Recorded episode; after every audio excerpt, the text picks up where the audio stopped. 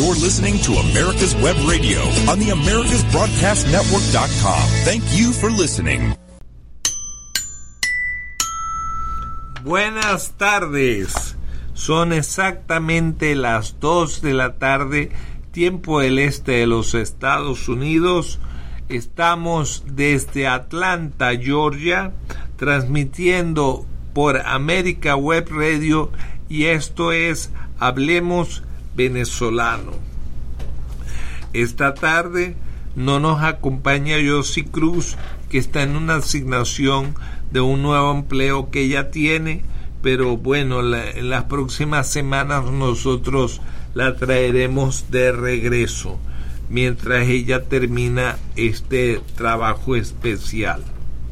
Ah, sin embargo, las noticias no dejan de salir y lamentablemente las noticias con respecto a Venezuela no son buenas. Vamos a empezar por una noticia curiosa pero que es fundamental desde el aspecto de la seguridad de los Estados Unidos. Y dice así, cuatro espías iraníes imputados por urdir el secuestro de una periodista crítica afincada en Nueva York. Según el Departamento de Justicia, los servicios secretos del régimen querían raptar a Masid Alinejad, autor estadounidense de origen iraní, y estudiaban llevársela por mar con destino a Venezuela. Ok, y ahí empieza esta maraña. Esta es una nota de Amanda Mars desde Washington. Un tribunal de Nueva York ha acusado a cuatro ciudadanos iraníes, un agente de inteligencia y tres operativos de la misma red de planear el secuestro de una periodista y escritora de Brooklyn crítica con el régimen. Aunque el Departamento de Justicia no revela el nombre de la autora, tanto la agencia Reuters como el New York Times confirmaron que se trata de Masid Alinejad, ciudadana estadounidense de origen iraní, activista por los derechos humanos, que significó mucho en la batalla contra el velo obligatorio para las mujeres. Ella misma lo ha corroborado horas después en su cuenta de Twitter. Según el documento de la imputación, el grupo llevaba desde al menos junio del 2020 urdiendo el rapto y se planteaba sacar a la periodista por vía marítima con destino a Venezuela. Los abogados habían contratado, los acusados, perdón, habían contratado a un investigador privado para seguir, controlar y fotografiar a su objetivo, así como a los miembros de su hogar con otro pretexto. La vigilancia incluía un video de alta definición de la vivienda de la periodista. Uno de los miembros del grupo, además, analizó los servicios de una empresa de lanchas motoras de estilo militar y estudió las posibles rutas hacia Venezuela, donde el gobierno de Nicolás Maduro, según recuerda el Departamento de Justicia, mantiene buenas relaciones Los cuatro acusados del complot para secuestro residen en Irán, mientras que una quinta ciudadana de origen iraní, Liufar Bajoridifar, alias Nelly Bajadorifa, vive en California y está acusada de haber proporcionado servicios financieros al plan se ha, declarado, no culpable y según Associated Press ha sido puesta en libertad bajo fianza. Los otros acusados son Alireza Chavarogoy Farahani, conocido como Besarat Salimi Haq Ali, de 50 años, Mahmoud Hussein, de 42, Killa Dahzemi, de 35, y Omid Nori, de 45. Este plan, este plan formaba parte de una misión más amplia que pasaba por capturar a otros tres individuos en Canadá y otro en el Reino Unido para llevarlos a Irán.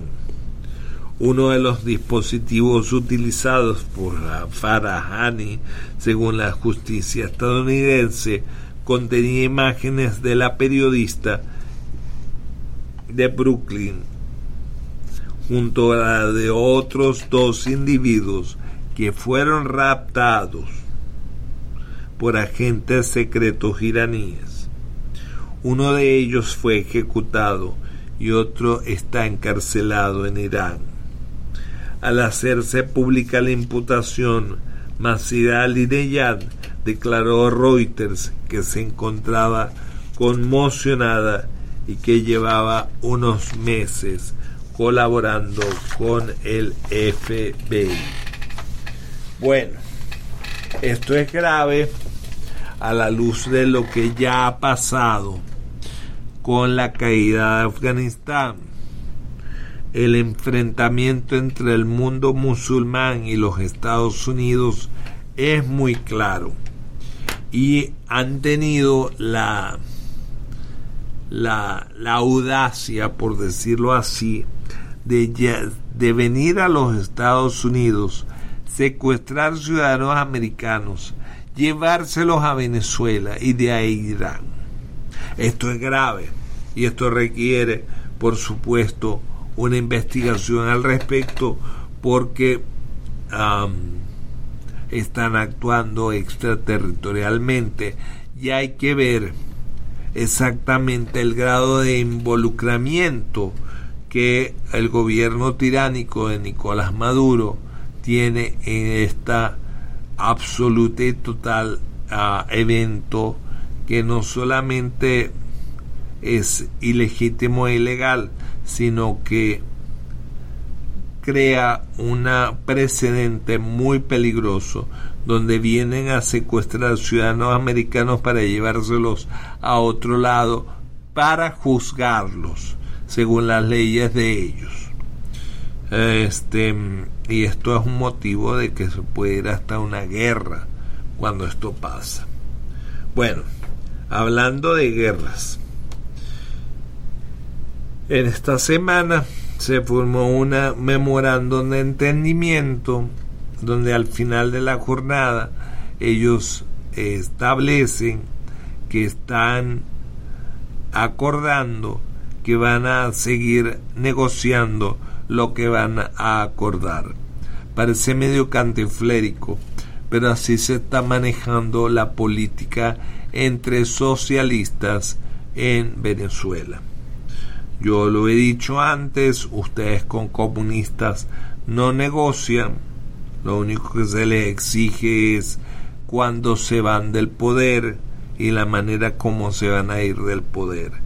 Pero lamentablemente estamos hablando que la no oposición, ahora conocida como la plataforma unitaria, que no es otra cosa sino la muy revolcada, este, llegan y viajan a México con todas sus prioridades y con todos sus lujos para pasarse cuatro o cinco días negociando a nombre de no se sabe quién. Pero es noticia y tengo que leerla.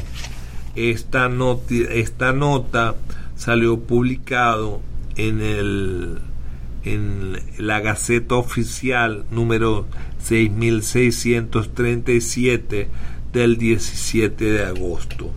Me la hizo llegar un amigo mío, Armindo Díaz, de Pandectas digital.com. El memorando de entendimiento. Las partes designadas a efecto de este proceso, como el gobierno de la República Bolivariana de Venezuela y la Plataforma Unitaria de Venezuela, que yo no sé qué grado de representatividad tienen con respecto a la gente de Venezuela. Y dice, bajo el amparo de la Constitución de la República Bolivariana, digo Bolivariana de Venezuela, convencidos de la necesidad de poner el bienestar del pueblo venezolano en el centro de la atención atendiendo los valores superiores del ordenamiento jurídico del Estado venezolano y de su actuación que son la vida, la libertad, la igualdad, la solidaridad, la democracia, la responsabilidad social y en general la preeminencia de los derechos humanos, la ética y el pluralismo político, que no sé cómo se come eso porque comprometidos con el fortalecimiento de una democracia inclusiva y una cultura de tolerancia y convivencia política. Sí, nada más le, eso le llamaban la democracia participativa. Les participamos que nos hemos puesto de acuerdo entre ellos y nosotros a ver cómo nos repartimos la cochina. Eso es lo que está visto convencidos de la importancia de promover una cultura de respeto a los derechos humanos y de investigar y sancionar su violación, dispuestos a acordar las condiciones necesarias para que se lleven a cabo los procesos electorales consagrados en la Constitución con todas las garantías entendiendo la necesidad de que sean levantadas las sanciones contra el Estado venezolano, reivindicando como derechos irrenunciables de la nación la independencia, la libertad, la, soberanía, la inmunidad, la integridad territorial y la autodeterminación nacional, rechazando cualquier forma de violencia política en contra de Venezuela, su Estado y sus instituciones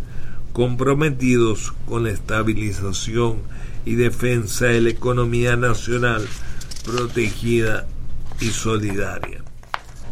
Bueno, hemos llevado un proceso, hemos llevado, acordado llevar a cabo un proceso de diálogo y negociación integral e incremental basados en una agenda, formato y pausas acordados por el gobierno de la República Bolivariana de Venezuela y la Plataforma Unitaria de Venezuela de manera previa al inicio de estas conversaciones en la Ciudad de México, capital de los Estados Unidos mexicanos, cuya agenda es la siguiente y se la voy a decir después de estos mensajes. Ladies and gentlemen, boys and girls of all ages, join me, Roger B., every Tuesday at 1400 hours right here on America's Web Radio for the Locked and Loaded Show. We will talk about guns, weapons, ammo, gun accessories, prepping, and so much more. So be sure to join us every Tuesday at 1400 or 2 p.m.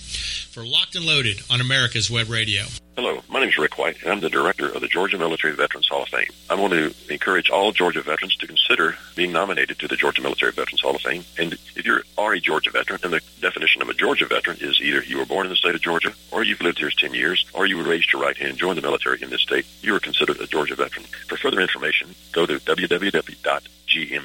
www.gmbhof.org, or you can contact me at 678-427-0915. We'd love to have your nomination for the Georgia Military Veterans Hall of Fame. Thank you so You're listening to America's Web Radio on the AmericasBroadcastNetwork.com. Thank you for listening.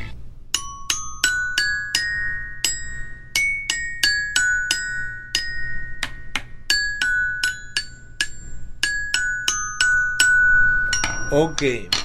Han acordado que van a acordar saludando iniciativas humanitarias especialmente la Mesa Nacional de Vacunación y el Programa Mundial de Alimentos. Nada que ver con una cuestión electoral, pero algo tenían que poner estos imbéciles en el papel y ustedes saben que el papel aguanta todo. Agenda. Derechos políticos para todos. Ok. Garantías electorales para todos. Cronograma electoral para elecciones observables. Levantamiento de las sanciones. Restauración de derecho a activos.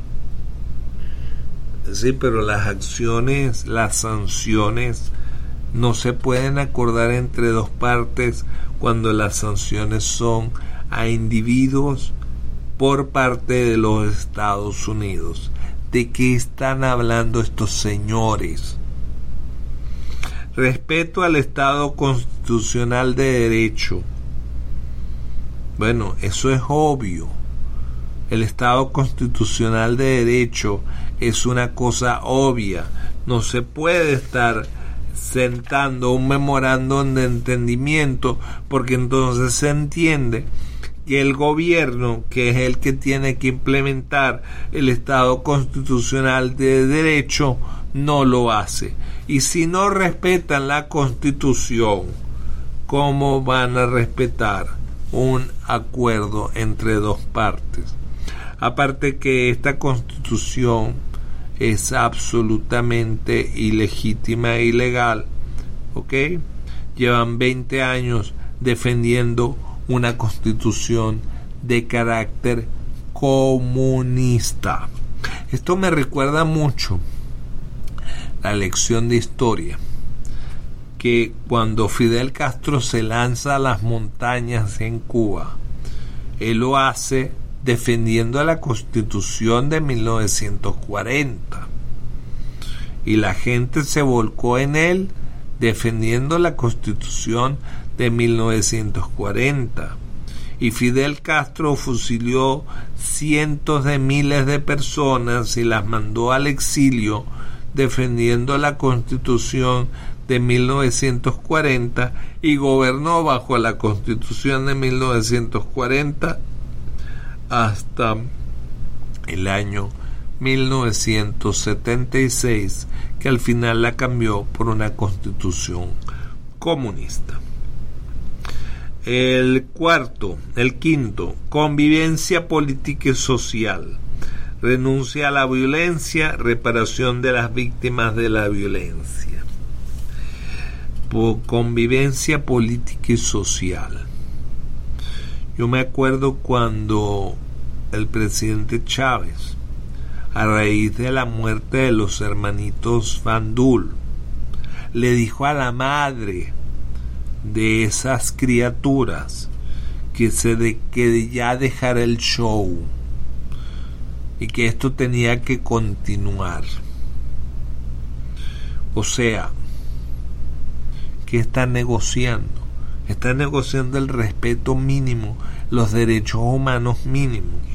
Aquí no se está hablando de lo verdaderamente importante, que es el quitar el entramado socialista de Venezuela. Hablan de la protección de la economía nacional y medidas de protección social al pueblo venezolano. Vamos, protección social. No hay protección social si no hay primero un, una economía firme. Pero ellos hablan de una, una economía nacional, como si la nación fuera la responsable de la economía, cuando la economía es un proceso que tiene que ver con la libertad con la libertad de pensamiento, porque todas las cosas que existen hoy en algún momento fueron pensadas por alguien, por la libertad financiera, donde tú eres dueño de tu trabajo y de tu destino, y precisamente también por la libertad política, porque si no hay esos tres elementos de libertades, claro, siempre dentro de un marco legal, porque si no sería libertinaje. Estamos hablando que estas tres cosas no se han planteado en el tal memorándum de intención, sino simplemente es un acuerdo entre socialistas, porque esta gente no son opositores. Opositores es estar opuesto a. Esto es un acuerdo entre disidentes, entre mi socialismo es mejor que el tuyo o mi versión del socialismo no es la versión tuya. Y esto no es socialismo. Sí, señores y damas y caballeros, eso es socialismo. ¿Ok? Garantías de implementación, seguimiento y verificación de lo acordado. También hemos acordado los siguientes términos generales. 1. Objetivo de una negociación integral es llegar a un acuerdo a través de una negociación intensa, integral, incremental y pacífica para obtener establecer reglas claras de convivencia política y social con respeto absoluto a la Constitución Nacional. Señores, quien tiene la sartén por el mango es el que tiene que implementar el respeto a la Constitución Nacional. Eso no es ponerse de acuerdo, eso es un eso es una obligación. Pero bueno, bajo esa Constitución, como decía Oscar Llanes, la Constitución puede servir para todo incluso para cambiar el sexo a las personas. Método. La negociación se hará bajo el principio de que nada está acordado hasta que todo lo esté. Sin embargo, las partes podrán celebrar acuerdos parciales si considera que él o los temas sobre los que versen han sido suficientemente discutidos y si su implementación es urgente, necesaria o al menos verificable antes del término de la negociación. Los acuerdos parciales tempranos serán incluidos en el acuerdo final y serán irreversibles desde su emisión, sin perjuicio de que exista la posibilidad de ajustarlos a las circunstancias o de mejorarlos atendiendo entre otros al principio de progresividad. Eh, yo lo, le tuve que leer tres o cuatro veces porque está medio candiflérico el lenguaje. Pero bueno, son socialistas y entre ellos se entienden. Representación cada parte designará su delegación de nueve miembros. Se esforzará por incluir mujeres en la delegación. Vaya, o sea, las mujeres no tienen los mismos derechos que los hombres. Debieron haber dicho, ¿saben qué? Vamos a negociar, vamos a tener seis y seis. Seis, seis por un lado y seis por el otro que la mitad sean hombres y la mitad sean mujeres, porque así es el es la distribución poblacional, más o menos mitad y mitad. ¿Ok?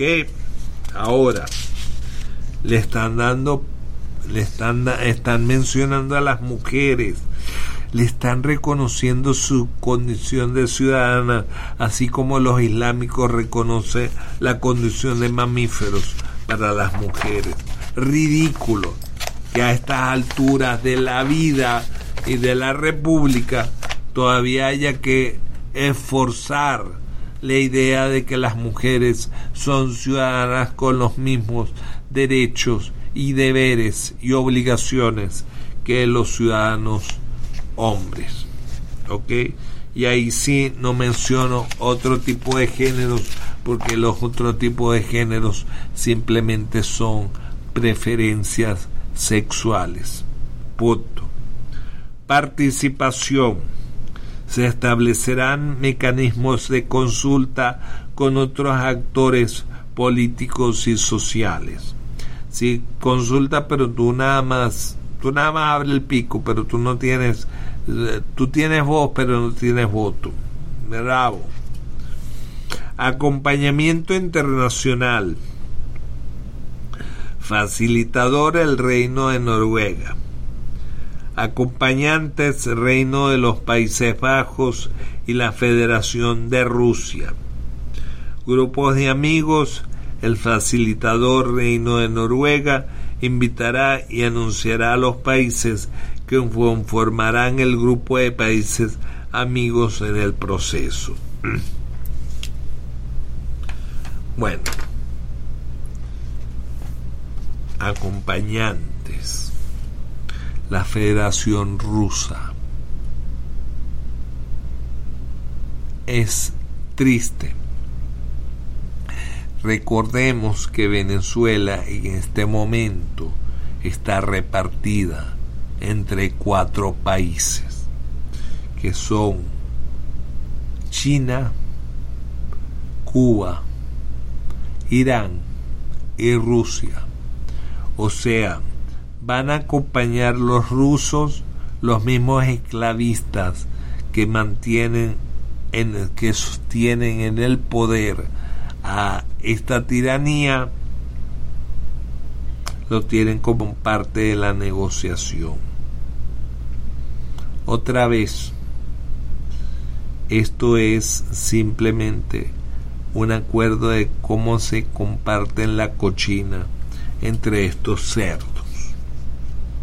Lugar, Ciudad de México, Estados Unidos Mexicanos, suscrito en la Ciudad de México el 13 de agosto por Jesús Rodríguez Gómez, Gerardo Blight Pérez y Dag Albor Nylander por el reino de Noruega. Si ustedes se acuerdan, Jorge Rodríguez fue el hombre que creó el tinglado electoral para que Chávez y el PSUV nunca más volviesen a perder una elección. Y a este tipo es con lo que se está conversando para ver si respetan la voluntad de la gente emitida a través de los votos. No aprenden. En otras noticias, Foro Penal confirmó que Venezuela tiene 268 presos políticos. Y yo continuaré con estas noticias después de estos mensajes comerciales que Brett en este momento nos va a poner. If you live to serve and want to make an even bigger difference, consider joining the U.S. Army. With training in fields like medical care, linguistics, and engineering, an Army career can amplify your efforts with humanitarian opportunities all over the world. Plus, you'll receive competitive pay and incredible benefits, so you'll be taken care of too. Learn more at goarmy.com. Hey folks, this is Victor with the On Point with Victor show. Make sure you listen every Tuesday 1 to 2, only right here on America's Web Radio, the On Point with Victor show. Remember folks, I'm not angry, I'm just right. And you can find out why every Tuesday from 1 to 2, the On Point with Victor show, only right here on America's Web Radio. Ladies and gentlemen, boys and girls of all ages, join me, Roger B., every Tuesday at 1400 hours right here on America's Web Radio for the Locked and Loaded Show. We will talk about guns, weapons, ammo, gun accessories, prepping, and so much more. So be sure to join us every Tuesday at 1400 or 2 p.m. for Locked and Loaded on America's Web Radio. You're listening to America's Web Radio on the AmericasBroadcastNetwork.com. Thank you for listening.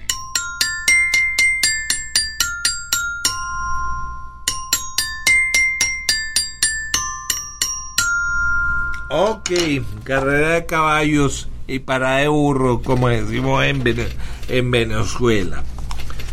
Decíamos que el foro penal confirmó que Venezuela tiene 268 presos políticos.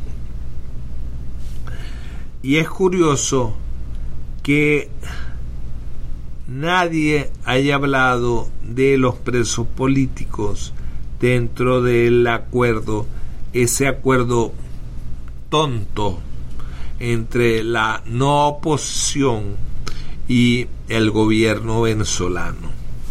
Pero bueno, así están las cosas, porque lamentablemente Venezuela tiene mentalidad socialista a nivel político, no de ahora.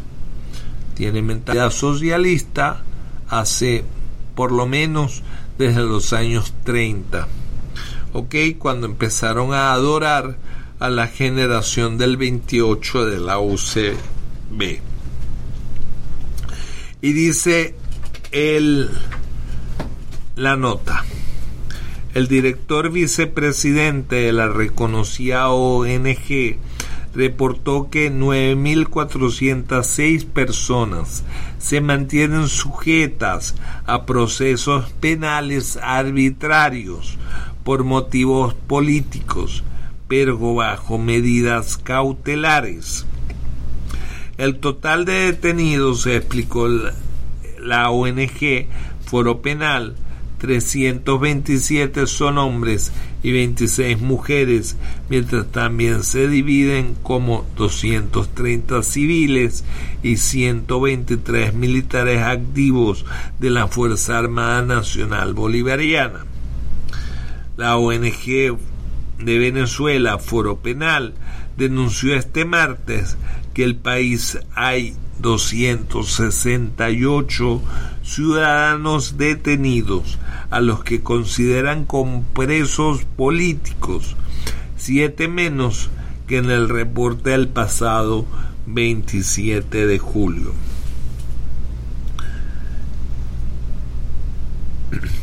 Detalló que al día de hoy en el foro penal registramos 268 presos políticos en Venezuela, además de 9.406 personas que mantienen sujetas a procesos penales arbitrarios por motivos políticos, pero bajo medidas cautelares.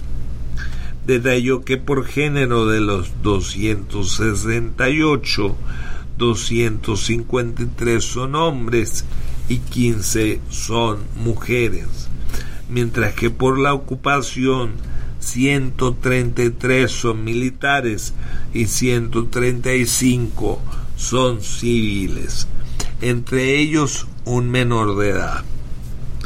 Desde el año 2014 se han registrado 15.741 detenciones políticas en Venezuela, agregó Jimiov, quien detalló que el foro penal ha asistido gratuitamente a más de 12.000 detenidos que ahora se encuentran excarcelados y a otras víctimas de violaciones de sus derechos humanos. El pasado 21 de mayo, el Foro Penal pidió que se evite utilizar a estos como piezas de negociación tras el anuncio de diálogo con el régimen de Maduro que busca la oposición liderada por Juan Guaidó, reconocido como presidente interino de Venezuela por medio centenar de países. Bueno, ustedes saben, hay dos Venezuelas.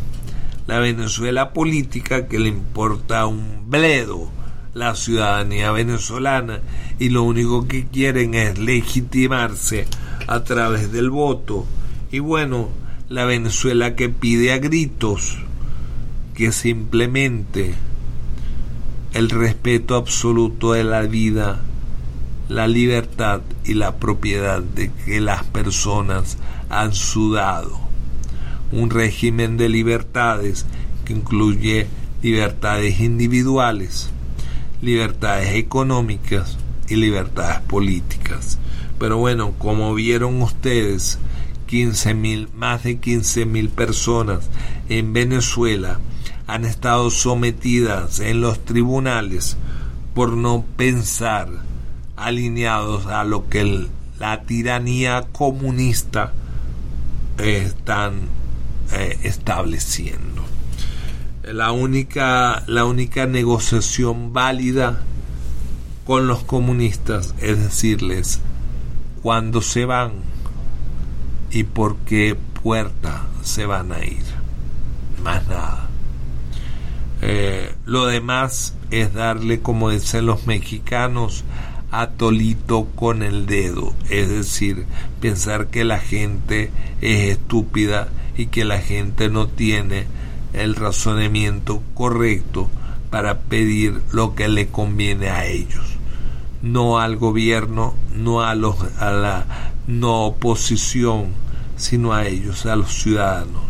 No se puede hablar de una economía nacional cuando la economía nacional es la suma de las economías individuales. Y las economías individuales en Venezuela pues no existen porque el gobierno se encargó con la complicidad de estos socialistas débiles, socialistas blandos, de acabar con lo que era el aparato productivo de los ciudadanos venezolanos. Pero bueno, seguimos con otra nota. Arrestan en Miami a magnate venezolano por supuesta corrupción en la compra de alimentos. A lo largo de la última década, el afluente venezolano Naman Guaquil, nombre criollísimo, viajó por todo el mundo en busca de negocios mientras vivía con su familia en un lujoso apartamento de Coconut Grove de 3.5 millones con vista a la bahía de Biscayne.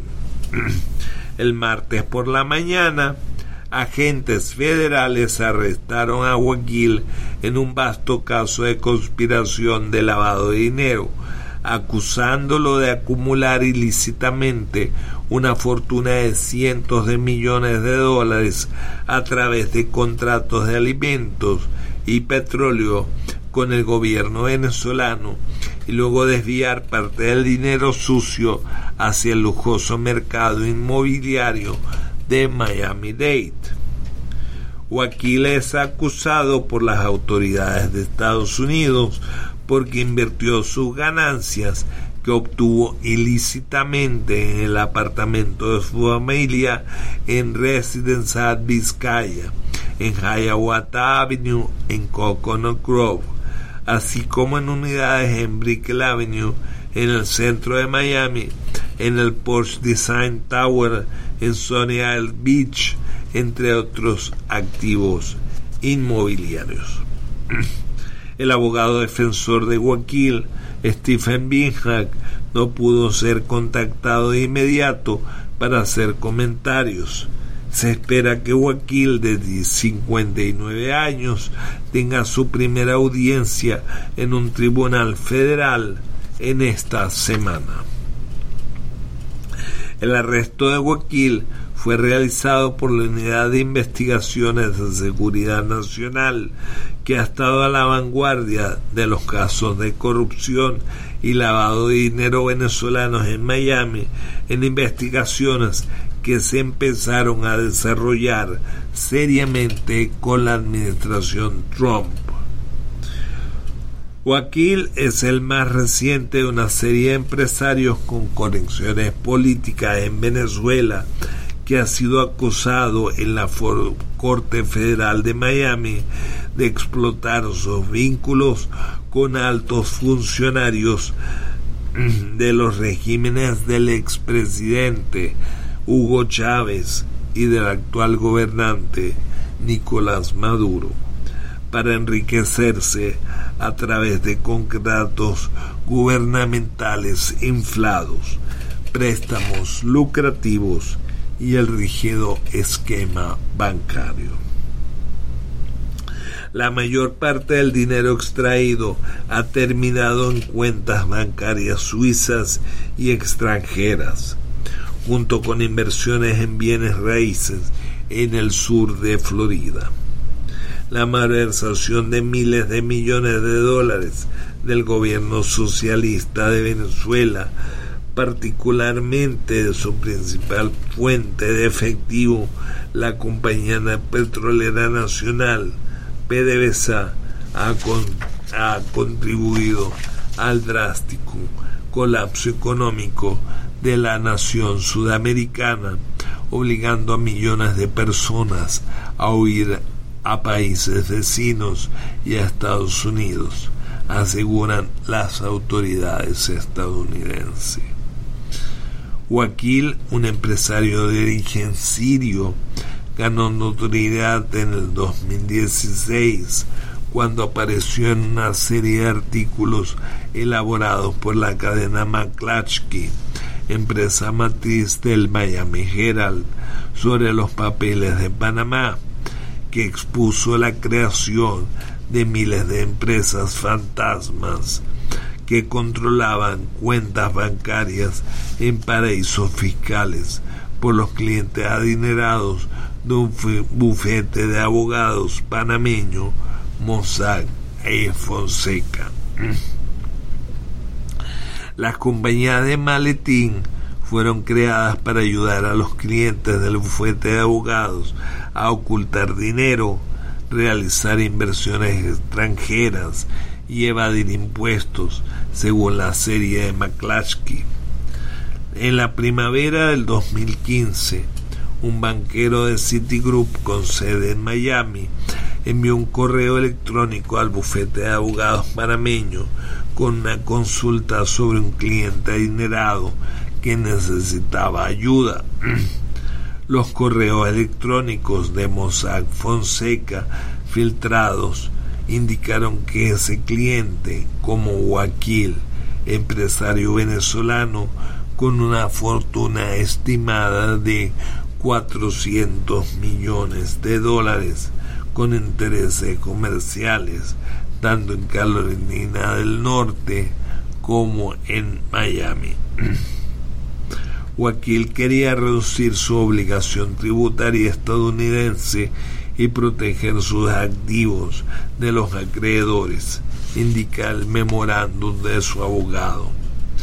El bufete de abogados panameño propuso crear una serie de fideicomisos y sociedades offshore para el cliente, pero Wakil se vio envuelto un año después en un escándalo que lo vinculó a un general venezolano en una supuesta estafa que generó ganancias por 76 millones de dólares. Según versiones de la prensa venezolana, Wakil tuvo acceso a fabulosas oportunidades de negocios gracias a sus vínculos con las más altas esferas del gobierno de Venezuela. Wakil, quien es residente legal de los Estados Unidos con pasaporte venezolano, fue nombrado en un libro del 2015 llamado El Gran Saqueo, que alega que el Estado venezolano es víctima de prácticas generalizadas de corrupción. Posteriormente, un sitio de noticias e investigación en línea, Cuentas Claras Digital.org, publicó un informe alegando que Wakil había proporcionado casi 6 millones de dólares a los cuñados de un poderoso general venezolano, Carlos Osorio Zambrano, a cambio de un lucrativo contrato de suministros. En el 2019, Wakil describió a Bloomberg describió a Wakil como un ex vendedor ambulante que acumuló una gran riqueza a través de productos cárnicos con descuentos que se vendieron a un precio enormemente inflados al gobierno venezolano. Y después de estos mensajes continuamos con las noticias. Hello, my name is Rick White, and I'm the director of the Georgia Military Veterans Hall of Fame. I want to encourage all Georgia veterans to consider being nominated to the Georgia Military Veterans Hall of Fame. And if you are a Georgia veteran, and the definition of a Georgia veteran is either you were born in the state of Georgia, or you've lived here 10 years, or you were raised your right hand and joined the military in this state, you are considered a Georgia veteran. For further information, go to www.gmbhof.org, or you can contact me at 678-427-0915. We'd love to have your nomination for the Georgia Military Veterans Hall of Fame. Thank you so much. Hello, I'm Dr. Mike Karuchak. Have you ever wondered what doctors talk about amongst themselves? If you do, join us on the Doctor's Lounge and hear the doctors' conversations amongst themselves. Join me and my co-host, Dr. Hal Schertz, every Thursday morning, 8 to 9 a.m. Whether cruising the strip in a 57 Chevy or taking the family on a vacation in a 71 Oldsmobile Vista Cruiser, you need to tune in to Classic Cars with Steve Ronaldo and Jim Weber every Saturday from 8 to 9 a.m. on americaswebradio.com. You're listening to America's Web Radio on the AmericasBroadcastNetwork.com. Thank you for listening.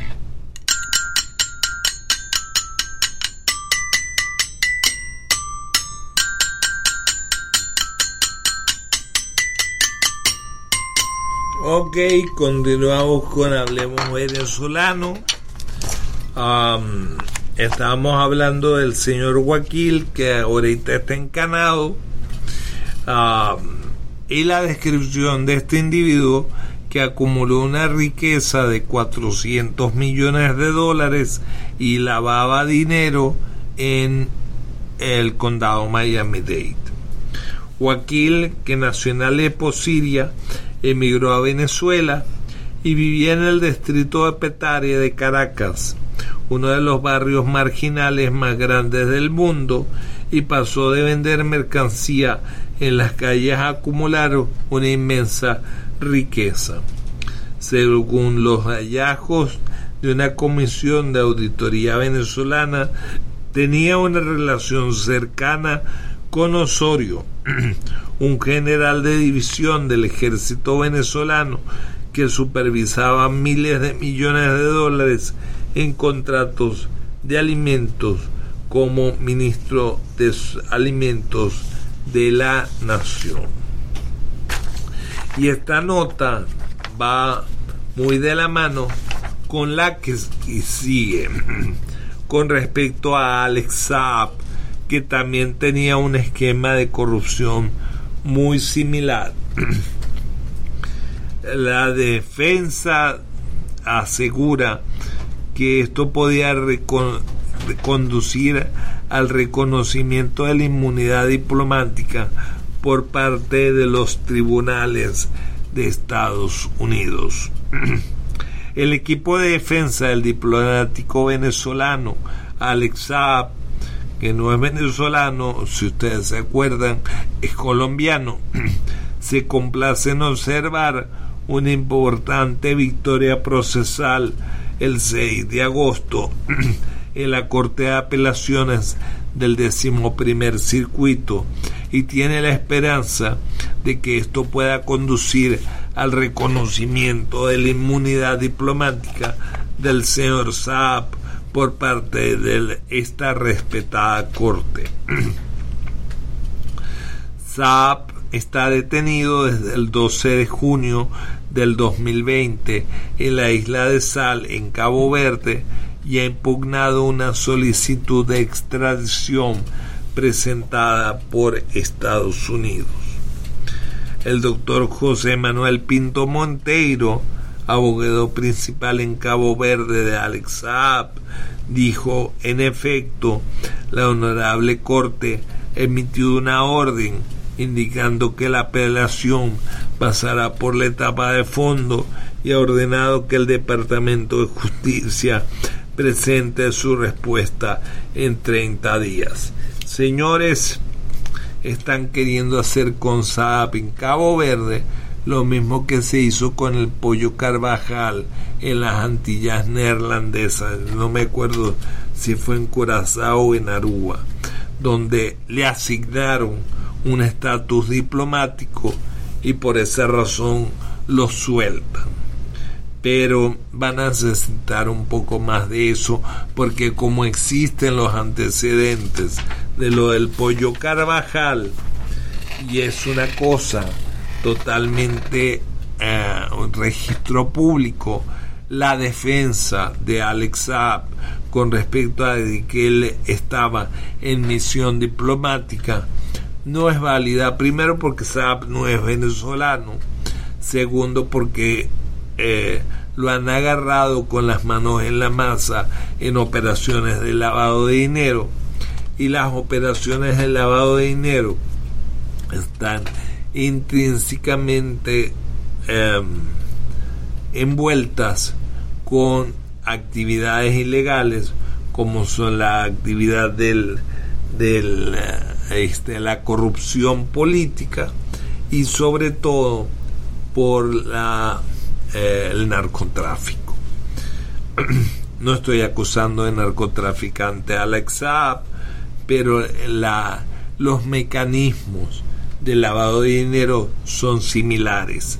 Y Alex Saab cometió el error de utilizar bancos estadounidenses para cometer sus delitos. Por lo tanto, los Estados Unidos tienen jurisdicción en eso, aunque los delitos hayan sido cometidos fuera de la nación. Dice así, mis colegas estadounidenses me han asegurado que esta decisión preliminar elimina un obstáculo procesal importante y también indica el gran interés del decimoprimer circuito en la cuestión fundamental de la inmunidad diplomática del señor Saab. Sí, pero una, una inmunidad diplomática que le fue concedida después de que el individuo estaba detenido. Por lo tanto, no existe, no es reconocible. Además, hay un principio fundamental que es que a, los diplomáticos se les reconoce su estatus como tal una vez que han presentado sus cartas credenciales. Y esto en el caso del señor Saab no existe. El equipo de defensa señala respetuosamente que el Departamento de Estado de los Estados Unidos nos sirve como un registro global de todos los diplomáticos del mundo. De hecho, no existe un proceso por el cual un enviado especial o un embajador residente en un país extranjero a otro, donde los Estados Unidos no es ni el país emisor ni el país receptor, esté obligado a solicitar ningún tipo de registro o unción como el Departamento de Justicia quiere hacer creer a la Corte. Bueno, lamentablemente ese argumento no tiene piso. Y no tiene piso porque los Estados Unidos saben quiénes son los verdaderos diplomáticos y quiénes son los delincuentes que viajan bajo de pasaportes diplomáticos. Y en el caso venezolano, pues hemos visto agentes extranjeros iraníes tratar de entrar a los Estados Unidos con pasaportes diplomáticos venezolanos. Es débil la defensa del señor Saab en ese sentido. Con el desarrollo del onceavo discurito, la situación se puede resumir de la siguiente manera. Si la honorable Corte decide que Alex Saab es el enviado especial de Venezuela y por lo tanto tiene derecho a la inmunidad, la acusación de Estados Unidos sería anulada y Estados Unidos se verían obligados a, a retirar su solicitud de extradición y el señor Saab sería liberado de inmediato. La Corte de Apelaciones de Estados Unidos para el decimoprimer circuito que ocupa el rango de antigüedad en la Corte Suprema de Justicia de Cabo Verde. Es una de las 13 cortes intermedias de apelaciones dentro del sistema judicial federal de Estados Unidos. Los tribunales federales de los Estados Unidos están divididos geográficamente en 89 distritos dentro de los 50 estados y Washington, D.C. Las apelaciones de los tribunales de distrito se dirigen a uno de los 13 tribunales de apelación intermedios determinados por la geografía del Tribunal de Distrito relevante para el caso de Alexander Saab. El undécimo circuito escucha las apelaciones de los tribunales distritos federales de Alabama, Georgia y Florida. Por lo tanto, el undécimo distrito es el Tribunal de Apelaciones que preside las apelaciones del Distrito Sur de Florida, el tribunal que conoce la acusación a Alex Saab.